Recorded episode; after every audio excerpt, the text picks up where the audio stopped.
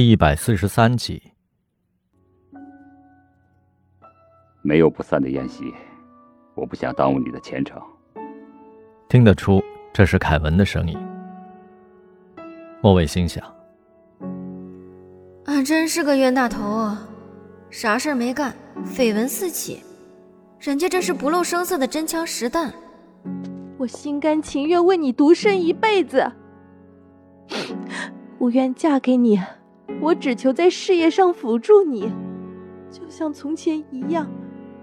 我绝不越雷池半步，对你的家庭没有任何威胁。带我走吧。杰西卡声泪俱下，莫蔚暗想：看来凯文已经结婚了，保密工作做得真好，公司上下都以为他是钻石王老五。凯文安慰了他一阵儿。他的声音很低，莫蔚的耳朵贴到门上，也根本听不清楚。他只听到了杰西卡轻微的抽泣。那你告诉我，三年前的八月十七号，你们真的在一起吗？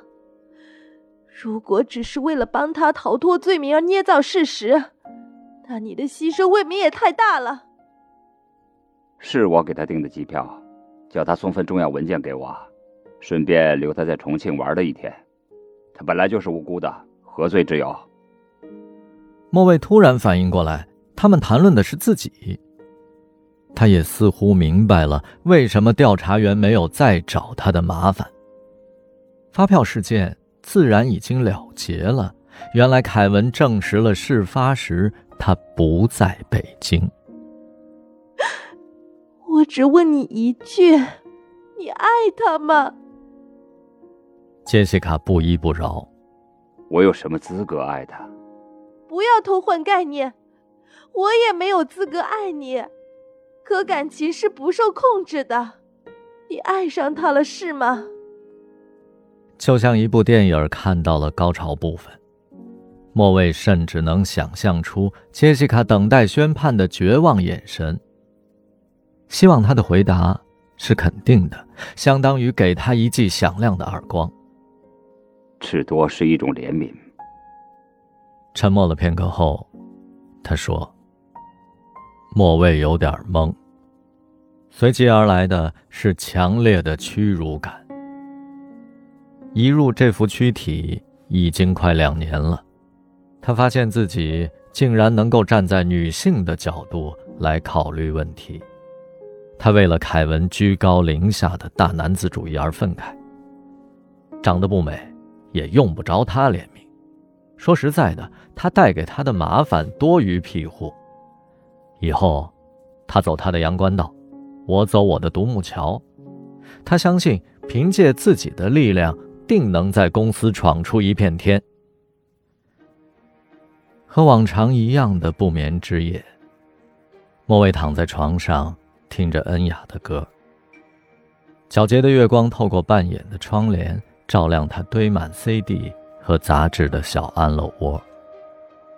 恩雅是山猫从小就很迷恋的歌手，她冰肤玉洁，目如深潭，她的声音就像梦一样空灵悠远。她住在城堡里，养很多的猫，写童话般的歌谣，不开演唱会。也不炒作。这么多年，他出的唱片屈指可数。封面是他一如既往沉静的容颜，以及印象派的油画背景。南美洲河，雨中回声，牧羊人之月，加勒比海之蓝，非洲的暴风雨，荆草和花神。恩雅只关心宇宙，不在乎红尘。他就像一个布日玩月的精灵。